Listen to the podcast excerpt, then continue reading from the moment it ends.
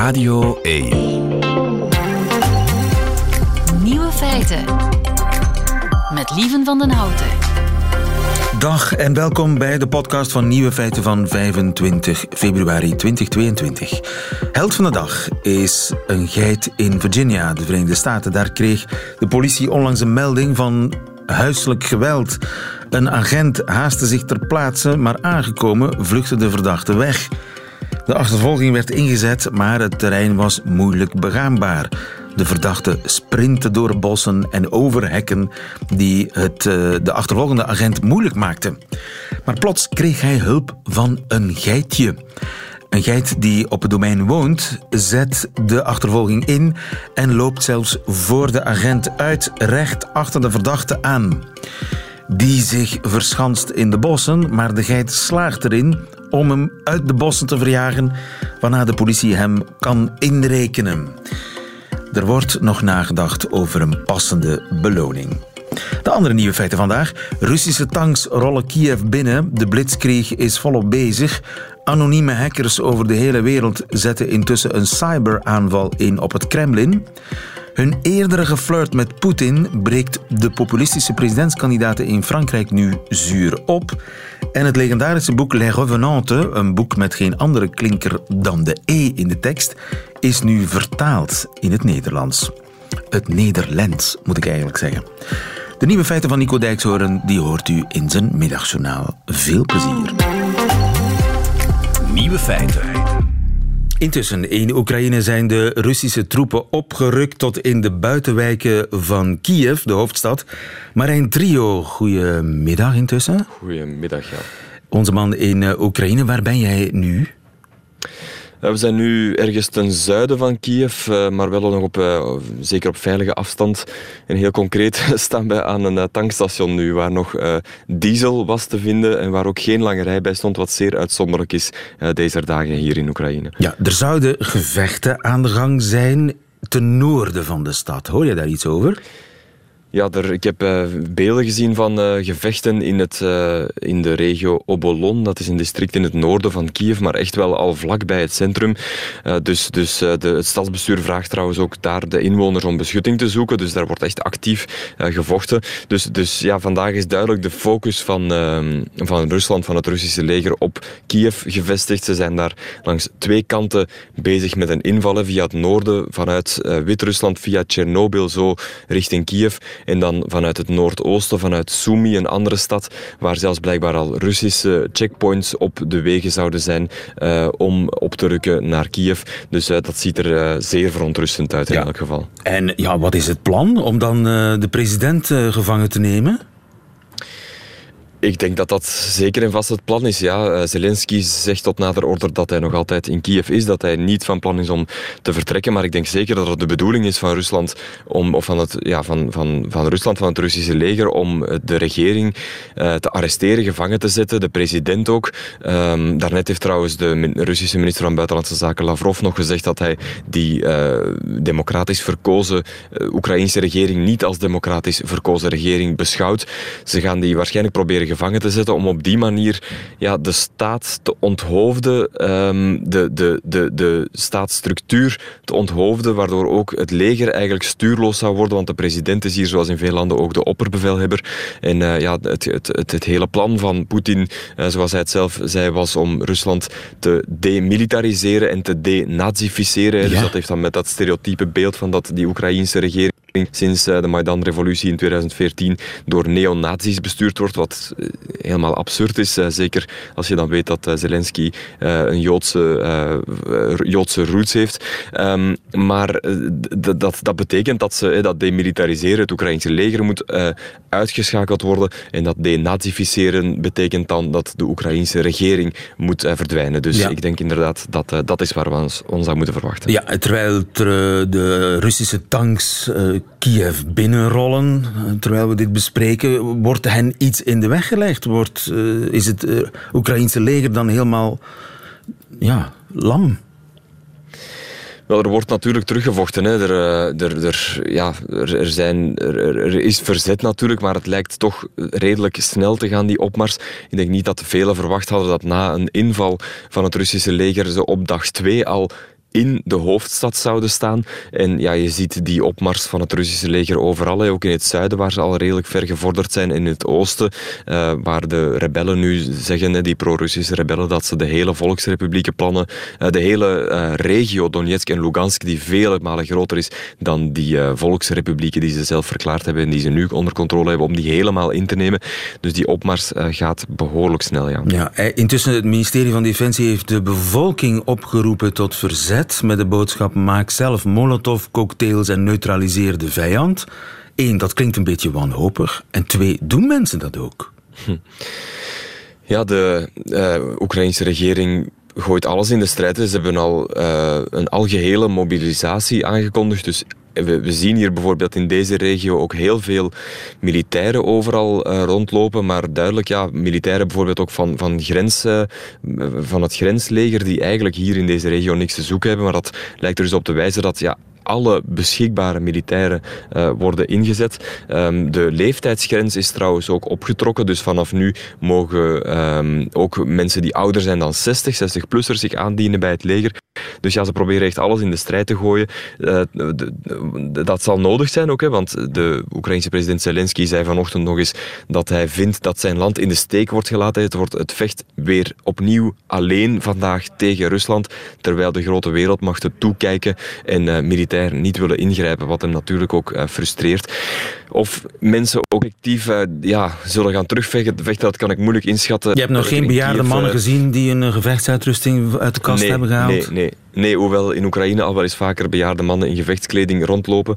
Maar dat is dan eerder uh, Folklore. In, uh, in, in camouflage kledij, ja, inderdaad. Ja. Die waarschijnlijk goedkoop uh, opgekocht kan worden. Nee, maar ik heb inderdaad... Nee, nee, dat heb ik zeker nog niet gezien.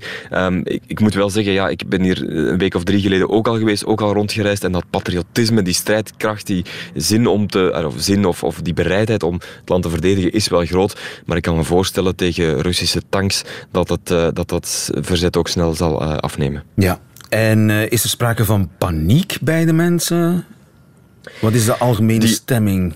Die, die ja, paniek, uh, paniek betekent in mijn ogen dat, er, dat mensen niet meer rationeel zijn uh, en, niet meer nadenken. Dat is niet het geval, denk ik. Maar je ziet wel heel veel onrust. En ik, en, ik ja, ben al twee dagen zelf ook aan het rijden, omdat we helemaal van bij die rebellenrepublieken, van bij het front komen. Dus we zijn, het is een gigantisch land, Oekraïne, echt gigantisch.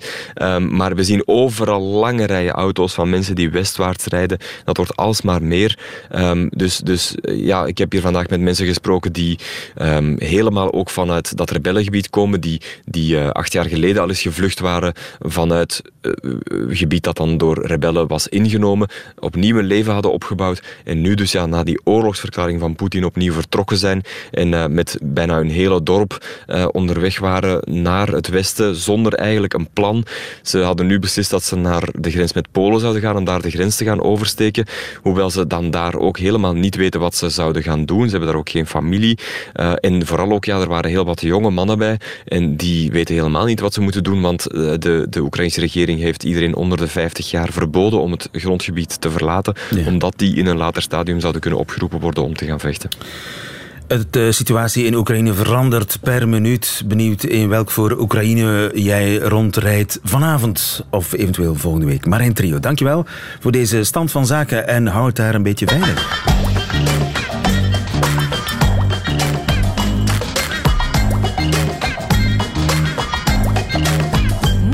Feiten. De oorlog in Oekraïne komt een paar Franse presidentskandidaten bijzonder slecht uit. Goedemiddag, Frederik Dont. Goedemiddag. Je bent professor rechtsgeschiedenis aan de VUB, maar vooral ook Frankrijk-kenner. En in die hoedanigheid heb ik jou nu gebeld. Over anderhalve maand kiest Frankrijk een nieuwe president. En ja, één van de kandidaten staat bekend om zijn ja, bewondering voor Vladimir Poetin. Dat is uh, Zemmour, Erik Zemmour.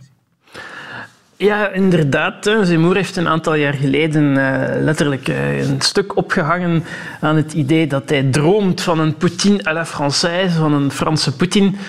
En ja, misschien is dat niet zo verwonderlijk, want Seymour uh, praat het regime van Maarschalk Pétain goed, die ook een autoritaire dictator was in de jaren 40. Zo verwonderlijk mag dat niet heten. Poetin, daarvan wisten we toen ook al wat hij gedaan heeft in Tsjetsjenië, in Georgië, in Syrië, hoe hij binnenlands uh, alle kritiek de mond snoert. Maar uiteraard met de oorlog in uh, Oekraïne zijn drie kandidaten, want het is toch wel breder dan Zemmour alleen, eh, zijn drie kandidaten toch lelijk te kijk gezet. Je zou eigenlijk kunnen zeggen dat Le Pen, Zemmour en Mélenchon als een soort van een club van drie onnozelaars nu helemaal te kijk staan en volledig onbetrouwbaar zijn op uh, buitenlands vlak. Want Zemmour heeft gisteren de aanval van Poetin op Oekraïne al uh, veroordeeld. Maar ja, eerder zei hij allerlei vriendelijke dingen over uh, Poetin. Een kleine bloemlezing. Moi d'abord, j'estime que c'est un patriote russe. Et que pour ça, il défend les intérêts de son pays. Et euh, c'est ça que j'admire d'abord chez lui. Il a montré quand même que euh, une grande puissance pouvait redevenir une grande puissance avec une grande politique étrangère et une, une puissance militaire. Je dirais que Poutine euh, ressemble beaucoup, il aurait pu être français. Vous voyez ce que je veux dire? C'est-à-dire que oui, c'est-à-dire qu'il prend un pays qui a été un empire, qui a été une grande puissance et qui est une empire, un empire en déclin et il essaye de le redresser. C'est, vous voyez, on a connu ça après Vous rêvez d'un Poutine français? Ah uh, oui, j'en rêverais, oui. Ja, hij droomt van een Franse Poetin. Poetin die volgens hem eigenlijk een Fransman had kunnen zijn. Door de manier waarop hij een, een groot rijk uh, met een groot verleden, dat een beetje in verval was geraakt, weer helemaal uh, groot heeft gemaakt en zijn oude grandeur heeft teruggegeven. Ja, dat zijn boemerangzinnetjes, hè? Uh, ja, het klinkt als uh, Mussolini en andere dictatoriale figuren hè, die een verleden zoals het nooit bestaan heeft idealiseren en dat dan projecteren op de geopolitieke omgeving van het moment. Nu, die fascinatie voor Rusland als een groot land met een eigen traditie, lange geschiedenis en ook veel contacten met Frankrijk, dat is breder dan alleen de extreemrechtse kandidaten en Mélenchon. Dat vind je ook bij de Républicains. En tot op zekere hoogte heeft Macron ook altijd de dialoog vanuit dat perspectief met Poetin gaande proberen te houden. Het grote verschil is nu natuurlijk wel dat de Franse publieke opinie de bommen ziet vallen in Oekraïne en dat men zich beseft dat die man gewoon geen reden kent, hè, dat hij zich nergens aan houdt en dat je op die manier ook niet met hem kan onderhandelen. Ja. En daar ligt eigenlijk wel de grens. De Fransen hebben een traditie van praten met iedereen en redeneren op basis van grote geopolitieke continuïteiten, maar als iemand zich gewoon niet aan de regels van het spel houdt, ja, dan is het heel duidelijk dat degenen die daar op kop hebben gelopen in die beweging, dat die te zwaar te kijk staan. Hè. Dan zijn zij eigenlijk ongeschikt om de functie uit te oefenen die als domein reservé uh, de buitenlandse betrekkingen heeft en ook het opperbevel van de troepen. Ja. Dan ben je ongeschikt voor die functie. Nu, Marine Le Pen uh, moet nog steeds een lening afbetalen, of is ze al afbetaald, een Russische lening van, wat was het, bijna 10 miljoen euro, hè, om haar presidentiële campagne te financieren in 2014. Marine Le Pen zocht daar financiering in Rusland en in Hongarije, waar ook inhoudelijk overeenkomsten zijn met de machthebbers. Maar we zien nu toch iets merkwaardigs. Net vanochtend is Marine Le Pen op de rooster gelegd door een journalist van een radiostation waar veel van haar kiezers naar luisteren, naar uh, RMC, uh, die haar voor de voeten wierp. Kijk, een paar weken geleden is er een ontwerp geweest van een verklaring van de partijen die bij u aanleunen in het Europees Parlement. En u heeft geweigerd als enige om een paragraaf mee te ondersteunen waarin de Russische troepenopbouw in de buurt van Oekraïne werd veroordeeld. En uw Poolse en Hongaarse bondgenoten vonden dat absoluut niet fijn. Hè? We zien vandaag ook dat Orbán zich mee achter de sancties tegen de Russen schaart. En Marine Le Pen staat daar eigenlijk wel te kijk voor haar extreme afhankelijkheid van Rusland. Zij kan dat eigenlijk niet meer goed praten. Hè?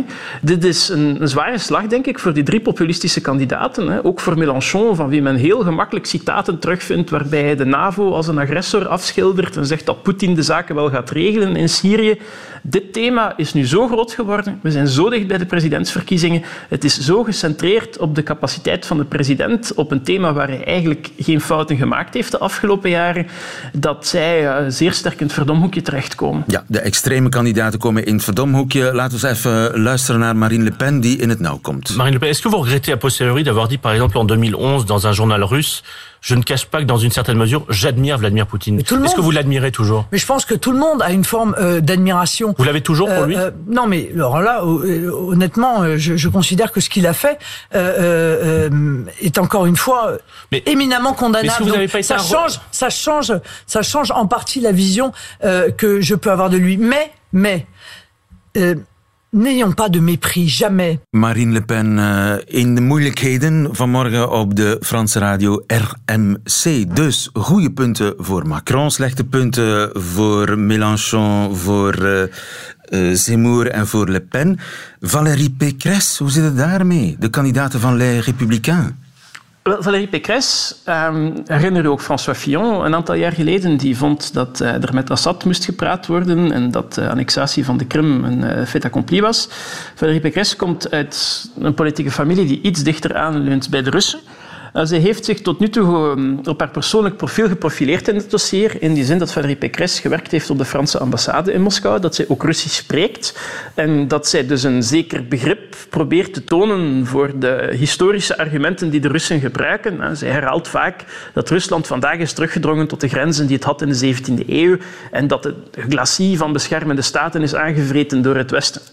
Nu, Pécresse is gisteravond ook onmiddellijk van toon veranderd omwille van het feit dat Poetin over een rode lijn gegaan is. Zij presenteert zich als uh, la dame de la fermeté voor het economisch beleid, voor het veiligheidsbeleid. En zij probeert dat nu ook te projecteren op buitenlandse zaken. Maar tegelijkertijd, als je luistert naar wat Bruno Retailleau vertelt, de voorzitter van de LR-fractie in de Senaat, dan zegt hij, ja, pas toch op met die sancties, hè, niet te zwaar, het Franse economische leven. En daar voel je eigenlijk ook dat men daar bijna terug op het discours zit, ook van Le Pen, die daar vanochtend ook voor waarschuwde. Dus daar hebben ze eigenlijk geen, geen sterk en geen eenduidig verhaal naar de publieke opinie. Het komt de tegenstanders van de zittende president heel slecht uit dat dit dossier heel veel aandacht krijgt, dat de campagne hierdoor nog later gaat beginnen en dat zij eigenlijk geen alternatief hebben. De gevolgen van de oorlog in Oekraïne op de Franse presidentsverkiezingen. Het wordt spannend. Misschien uh, is dit een gamechanger. Maar de verkiezingen worden natuurlijk verloren en gewonnen over uh, anderhalve maand. Frederik Dont, dankjewel. Goedemiddag. Dankjewel.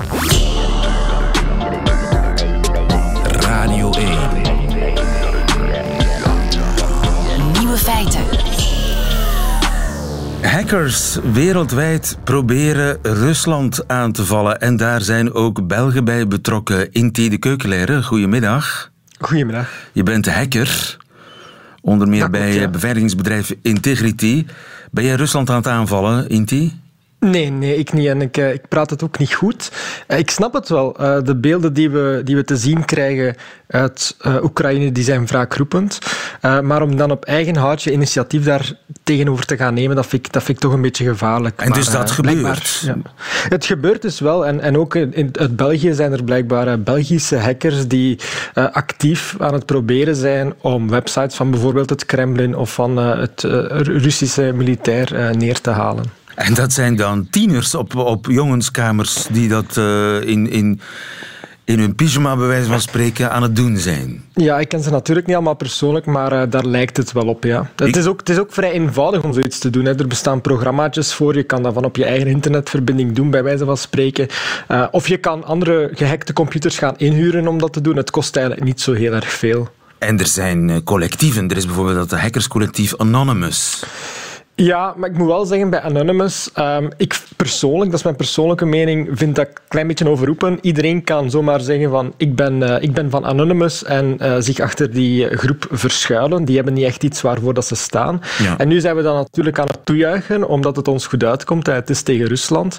Ja. Um, maar Anonymous heeft in het verleden ook, denk ik, al daden gedaan waar dat we niet mee akkoord zullen gaan. Dus ik, ik praat het eigenlijk allemaal niet echt goed. Ik denk ook dat het een klein beetje gevaarlijk is, omdat elke provocatie die nu op eigen initiatief gebeurt, dat kan twee dingen veroorzaken. Enerzijds kan dat gecoördineerde aanvallen van onze eigen inlichtingendiensten tegenwerken. Als jij een website plat ligt, terwijl dat ondertussen die inlichtingendienst die aan het proberen hacken is, ja, dan lukt dat ook gewoon niet meer. Hè. Dus misschien doen we met die aanvallen meer kwaad dan goed. Je bedoelt dat je maar, eigenlijk de officiële veiligheidsdiensten die ook aan het hacken zijn, dat je die voor de voeten kunt lopen. Ja, precies. En dat is dan een gecoördineerde attack. Uh, ik denk, ja, die mensen weten het ook beter. Die hebben daar meer, meer zicht op. Ik begrijp het, het, is voor een nobel doel. Maar ja, aanvallen op eigen houtje, die kunnen ook wel gezien worden, hè, door, door Rusland bijvoorbeeld, als een provocatie vanuit een land naartoe, terwijl dat eigenlijk vanuit een, een burger uh, komt.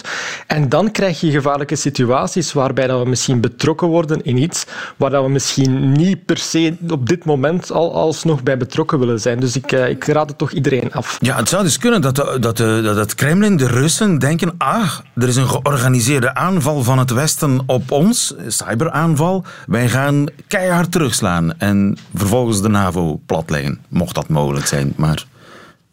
Ja, dus zou kunnen, zou kunnen. Ik wil natuurlijk niet, uh, niet onheil spellen. Ik denk ook, ik acht de kansen klein. Ik denk dat ze wel slim, uh, slim genoeg zijn, zouden zijn. Maar natuurlijk, als ze een false flag nodig hebben, als ze zoeken naar een excuus om conflict aan te gaan met een ander land, ja, dan is elke reden goed. En dan heb je eigenlijk maar een heel klein beetje bewijs nodig, hebben we het nu gezien in Oekraïne, om een ander land binnen te vallen. Dus ik, ik ben toch liever voorzichtig. Ja, en enig idee hoeveel jongeren daarmee, daarbij, daarmee bezig zijn, daarbij betrokken zijn? Bij ons bijvoorbeeld? Uh, nee, daar heb ik in, uh, in alle eerlijkheid niet zoveel zicht op. Uh, maar ik kan wel zeggen dat het eigenlijk dat je als individu, als je de juiste middelen hebt, al een website kan platleggen. Dat is eigenlijk niet zo heel moeilijk. Dat, dat blijf ik toch verbijsterend vinden. Dat je, dat je, dat je ja, een land, een kernmacht kunt ja, hinderen, kunt als, als ja, anonieme hacker ergens in het Nederwust-Wezelse. Ja, ja, klopt. Ja. Dat, is, dat is de realiteit, helaas. Uh, maar cyberoorlog kan ook wel... Voordelen is, is misschien het verkeerde woord zeggen. Uh, maar cyberoorlog kan er ook wel voor zorgen dat er minder burgerslachtoffers vallen. Je kan veel gerichter te werk gaan. Uh, dus aan, aan elk nadeel is er ook een, een, een soort van voordeel, als ik het zo mag noemen. maar ja, we zullen zien hoe dat, het, hoe dat het verder gaat verlopen. Ik zou zeggen dat er momenteel nog geen globale cyberoorlog aan de gang is. daar zijn we zeker nog niet. Uh, we moeten daar nog, op dit moment denk ik nog geen schrik van hebben, maar ik zou toch wel een oproepen um, aan hackers die met de beste bedoelingen dat proberen te doen om hun skills momenteel op, op andere termijnen in te zetten. Bijvoorbeeld door onze eigen Belgische cybersecurity uh, uh, beter te maken. En die oproep is gehoord. Inti de Keukleren, dankjewel. Nieuwe feiten. Flaptekst van een nieuw boek. De Wedergekeerden vertelt Clémence legende met veel seks en edelstenen. Plek de kerk te Exeter. Reden een seksfeest. Valt er u iets op? Wacht, nog een zin. De deernen Therese, Hélène en Estelle hebben eerst seks met de kerkheer zelf, met meerdere preekheren, met de jetset-vedette Bérengère de Bremen-Brévent en verder met de etter Ernest en zijn Epheben. Inderdaad, alleen maar Ace en geen enkele andere klinker. Guido van de Wiel, goedemiddag. Goedemiddag. Guido, gefeliciteerd, want jij hebt Les Revenantes vertaald. Wat is Les Revenants ja, ook alweer? Uh, uh, Les Revenants, ja, de, de vertaling is, uh, is eigenlijk De Wedergekeerden. het is een boek van Georges Perec. die leefde van 1936 tot en met 1982. En ja, het is eigenlijk tientallen jaren nooit vertaald geweest. En ik dacht bij mezelf van, nou, ik ga het proberen. Dat is wel een tijd geleden. Ik heb er twaalf jaar over gedaan. Dus het, eh, het heeft wel even geduurd voordat het er nu uiteindelijk ligt. Ja, en het belangrijkste heb je nog niet eens verteld. Dat het een boek is waar geen enkele andere klinker dan de E in voorkomt. Ja, dat is een detail. Hè? Dat is een detail natuurlijk. boek uit 1972, eindelijk vertaald. Zo'n boek schrijven is al een enorme prestatie. Zo'n boek vertalen, dat is een Olympische prestatie, denk ik, hè, Guido? Ja, dankjewel. Ja, er wordt ook gezegd dat uh, Perek zat er natuurlijk mee dat die heeft weer een soort van uh, ja, dynamiek gehad. Dat hij dacht, waar gaat dit verhaal heen? Hè? Als je, op het moment dat je het schrijft, dan heb je weer allerlei mogelijkheden. Uh, dus, dus die mogelijkheid had ik niet. Maar ik had wel, uh, laten we zeggen, de dwangbuis uh, van de tekst die er al lag. Dus dat is inderdaad een soort ja, contrainte, zoals deze groep waar Perek toe behoorde. Een extra contrainte waar ik mee te maken had. Een ja, vormbeperking. Twaalf jaar aan gewerkt. En hoe vaak heb je de aanvechting gevoeld om de hele handel in de kachel te gooien? Nou ja, die, die 12 jaar is ergens een klein beetje overtrokken. Want het is wel zo dat ik de eerste drie jaar vrij intensief uh, ermee ben bezig geweest. Toen zes jaar inderdaad veel minder. Het heeft niet in de kachel gelegen. En toen uh, drie jaar daarna weer. Ja, het, het heeft me eigenlijk steeds bekoord hoor. Het is niet dat het vervelend is geweest of dat ik er gek van ben geworden. althans, dat denk ik zelf. maar nee, ik heb er eigenlijk steeds en altijd heel veel plezier aan beleefd. ik kon steeds eigenlijk niet wachten. Ik heb het zelfs meegenomen op, op vakantie, omdat ik het leuk vond om eraan door te werken. Dus dat geeft iets aan dat dat het leuk is om mee bezig te zijn. Ja, het is natuurlijk wel een, ja, heel erg uh, ja, een uitdaging en verleiding. Van ik ga toch een woord vinden waar een E in staat of waar geen enkele andere klinker in staat. Wat mij opvalt is hoe makkelijk schelden eigenlijk gaat met de E. Helleveeg, ja, dat is heerlijk. Greppel, heks, fakes. Ja, ja, greppelheks, dat vond ik zo'n mooi woord. Ja. Ja, Bestond dat woord al of heb je dat uitgevonden? Nou, dat weet ik inderdaad niet zeker. Ik vond het zelf wel zo, zo vervelend klinken. Echt, je zult greppelheks worden genoemd. Echt. Ik dacht van ja, dan. dan de... En het leuke is, op dat woord kom je, of het nu gaat over of het nou letterlijk vertaald is of een beetje vrijer dat woord, maar je komt erop juist doordat ik mezelf moest beperken. Juist omdat ik uh, de beperking had van enkel de E, ga je eigenlijk meer ja, waarde, liefde voor bepaalde woorden ontwikkelen. En kom je ook op andere woorden waar je anders uh, aan voorbij zou zijn. Ja, dus het stimuleert natuurlijk de creativiteit. Hè? Dat is misschien ook de reden waarom zo'n beperking, uh, je als schrijver zo'n beperking oplegt. Ja, dat klopt. Uh, Perk heeft voor uh, dit boek in 1969 La Disparition geschreven. Dat heb ik ook mogen vertalen. Dat is Het Manco geworden. en daarin ja, gaat het eigenlijk precies ook over diezelfde vormbeperking. En daarin schrijft hij in de vertaling: Zo maakt vormdwang vrij. Of zo zorgt vormdwang voor vrijdom. En dat is dan een zinnetje waar weer geen enkele keer de E in voorkomt. Dat was de, de ja, insteek bij La Disparition. Dus daar mocht geen E in voorkomen. Wat is nu het moeilijkste? Zonder E of met, of met alleen maar E? Je hebt beide nou, gedaan. Ja, ja goede vraag. Ik, ik, ik dacht vooraf dat dat boek met enkel de klinker E eigenlijk veel lastiger te vertalen was.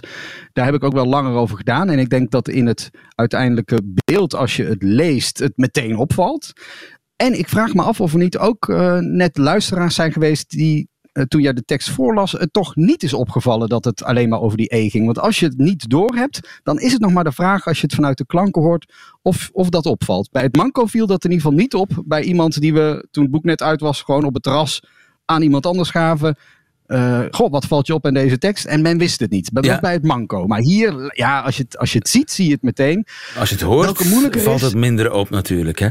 Ja, en, en, welke moeilijker was, vroeg je ook. En dat denk ik, ja, dat is. Dat, uh, ik dacht deze dat de laatste dus moeilijker was. En, en ik denk dat het uh, een beetje een stuivertje wissel is. Ja, ja, het lijkt mij allebei uh, bijna niet te doen.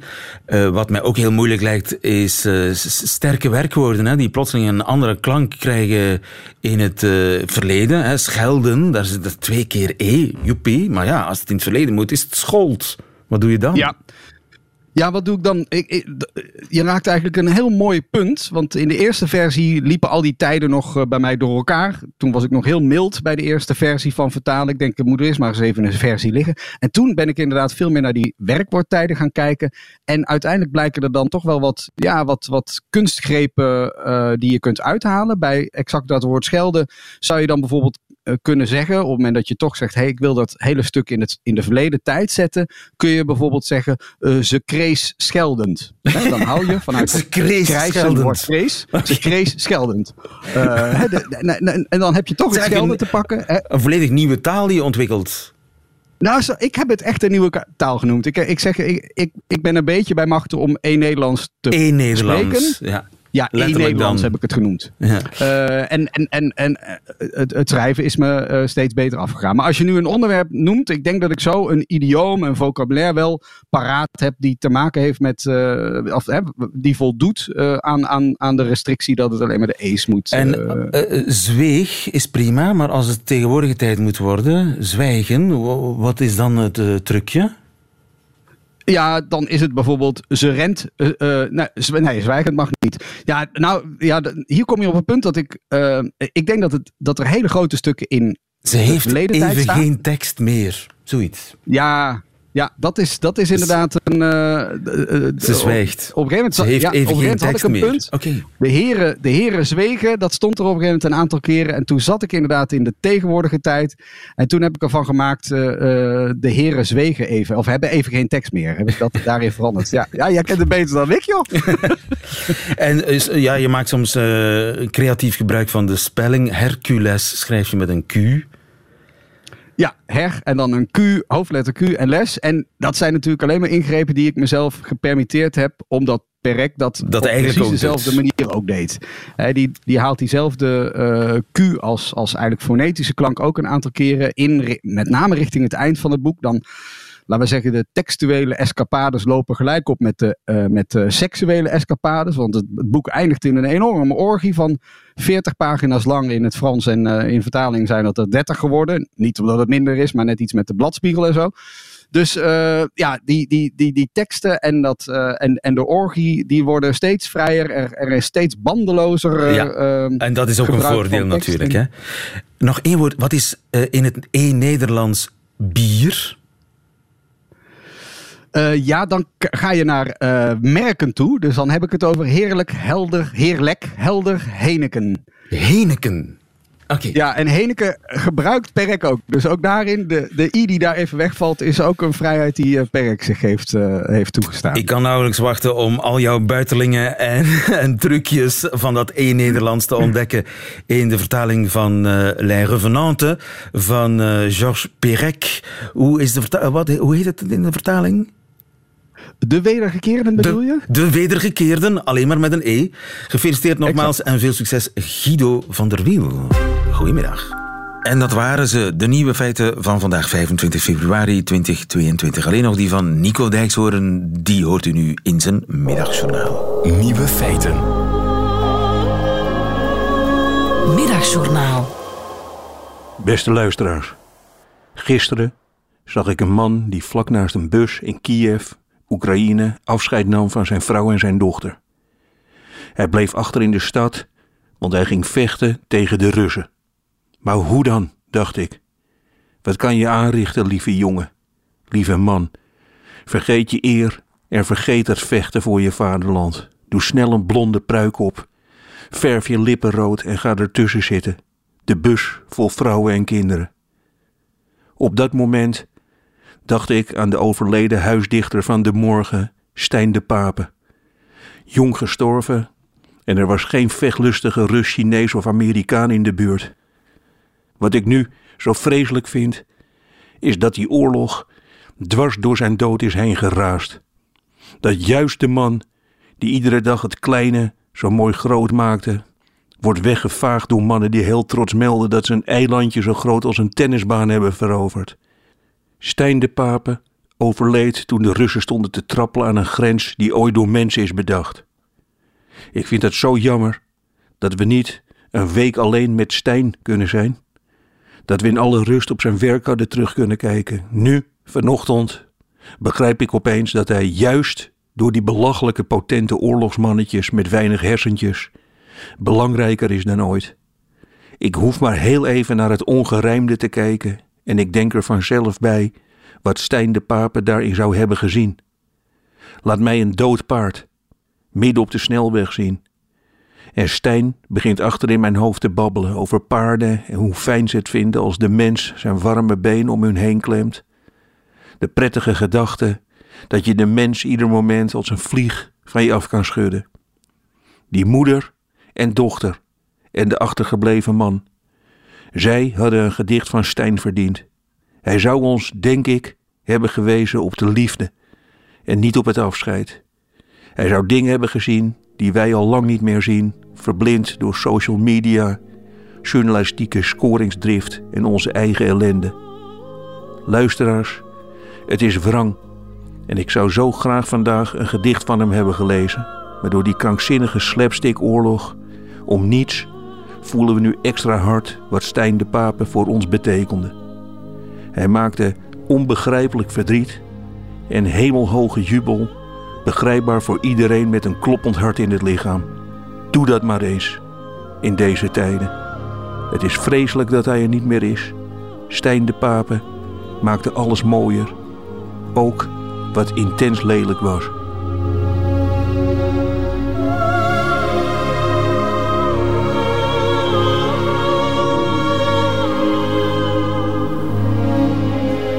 Een diepe buiging van een dichter voor een andere dichter. Nico Dijkshoorn in het middagjournaal. Einde van deze podcast. De volledige uitzending van Nieuwe Feiten kunt u online beluisteren via de app of uh, via de website van Radio 1 of live elke werkdag tussen 12 en 1 op Radio 1. Tot een volgende keer.